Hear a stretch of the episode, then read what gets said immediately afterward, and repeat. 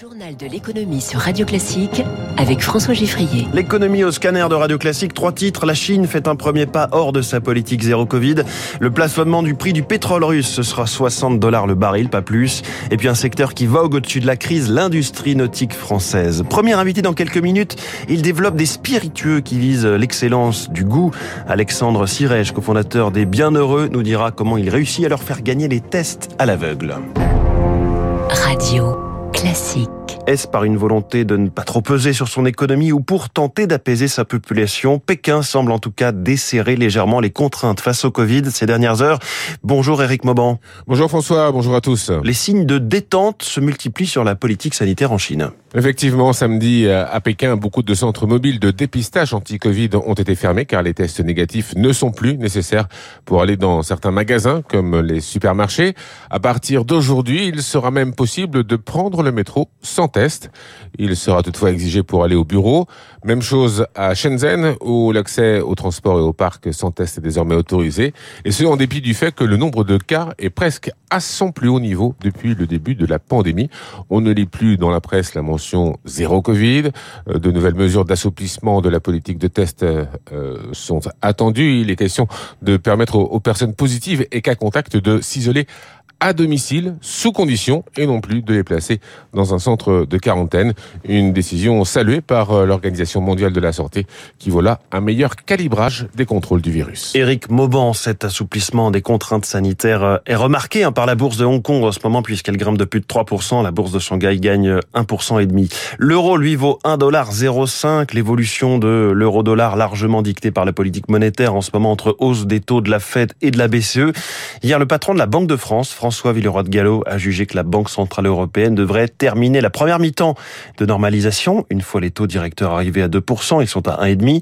Il imagine ensuite une deuxième mi-temps, ce sont ces mots évidemment, une deuxième mi-temps où les hausses de taux continueraient mais à un rythme moins rapide et plus flexible, disons avec des passes plus courtes, dit-il. Interview hier de François Villeroy de Gallo sur LCI au moment où l'équipe de France de football jouait son huitième de finale en Coupe du Monde. Du côté du pétrole, le baril de Brent reste, Brent reste à des niveaux, euh, à ces niveaux de ces derniers jours, 86 dollars. À propos de l'or noir, c'est à partir d'aujourd'hui que démarre le plafonnement du prix du pétrole russe. Les pays du G7 et de l'Union européenne ont fixé à 60 dollars maximum le prix du brut vendu par la Russie. Cela s'ajoute à l'embargo décidé par l'Union européenne pour elle-même et cela permet de casser les prix du pétrole russe sur l'ensemble du marché mondial car les transporteurs maritimes, les assureurs aussi, largement implantés dans les pays de cet accord hein, sur les 60 dollars, ne pourront plus prendre en charge des cargaisons dont le prix dépasse ce plafond.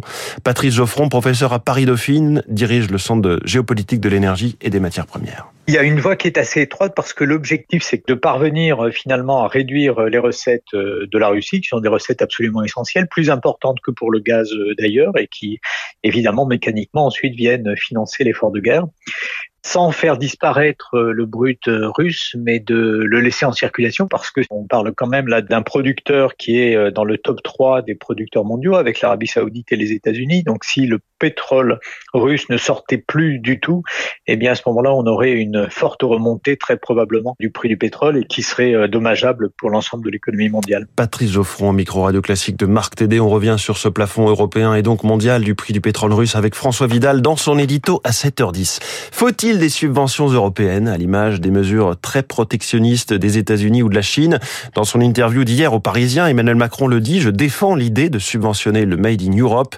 Il est rejoint sur ce terrain par le commissaire européen Thierry Breton et aussi, plus tard, hein, hier dans la journée, par Ursula von der Leyen, la présidente de la Commission, qui veut que l'Union européenne ajuste ses propres règles pour euh, faciliter les investissements publics dans la transition écologique. On évoquait tout à l'heure la réforme des retraites. Les syndicats se réunissent entre eux ce lundi au siège de FSU sur ce sujet des retraites pour peut-être arrêter une communication commune avant des mobilisations sans doute plus tard, hein, en janvier.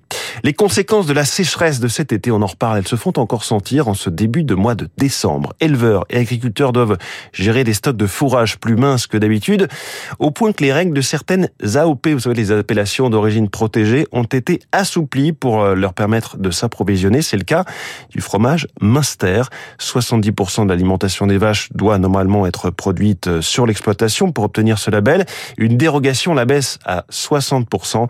Dans le massif des Vosges, les producteurs de la vallée de Münster accueillent avec soulagement ce nouveau règlement. Zoé Pallier. Dans les champs qui entourent la ferme des Hautes Huttes et sa petite fromagerie, par endroits l'herbe est encore brune. Vous voyez, là on voit encore les, les parcelles qui ont souffert avec la sécheresse. Quoi. De l'herbe transformée en paille et 40 vaches laitières qui n'ont pas pu pâturer. Alors dès le mois d'août, pour les nourrir, Patrick Ancel a dû entamer les stocks prévus pour l'hiver. Ça c'est du stock produit l'année ici. Là il y a une centaine de bottes d'habitude, il y a 200 bottes là-haut. Il a donc fallu compenser. Elles ont à manger, on va leur donner encore un petit peu. Donner de la luzerne achetée en Haute-Marne grâce aux nouvelles de l'AOP Minster. Tous les ans, on a le droit d'acheter 20 tonnes de luzerne hors zone. Grâce à la dérogation, on a pu acheter 15 tonnes supplémentaires. Ça nous a soulagé. Mais là, j'ai payé la luzerne 300 euros la tonne. Ça fait un trou au portefeuille. À long terme, on ne sait pas ce que ça va donner. À quelques virages des hautes huttes, un peu plus bas dans la vallée, Florent Campello s'apprête à sortir de sa cave ses Minster à la croûte orangée. Sur les cinq dernières années, on a eu quatre années de sécheresse. Hein. Lui aussi craint pour les prochains étés. AOP, c'est un terroir. Minster, il a un goût parce que nos vaches, elles mangent l'herbe qui est euh, ici depuis euh, des décennies. Si demain on devait importer plus de fourrage, il n'aurait pas le même goût et donc les dérogations ne sont pas une solution à long terme. Au lieu d'alléger le cahier des charges de l'AOP, il faudrait s'adapter à la sécheresse, estime le producteur. Cultiver par exemple des variétés moins gourmandes en eau ou réduire le nombre d'animaux par troupeau. Reportage radio classique dans les Vosges, signé Zoé Pallier. Ce week-end, c'est ouvert et c'est jusqu'au 10 décembre à Porte de Versailles à Paris, le salon nautique. Près de 600 exposants présents pour euh, présenter leurs nouveautés en matière de nautisme, l'environnement et la transition écologique sont au cœur des discussions. Une attention particulière euh, portée également à une nouvelle clientèle, ce qui laisse présager de beaux jours hein, pour le secteur, comme nous l'explique Alain Pichavant, le commissaire du salon.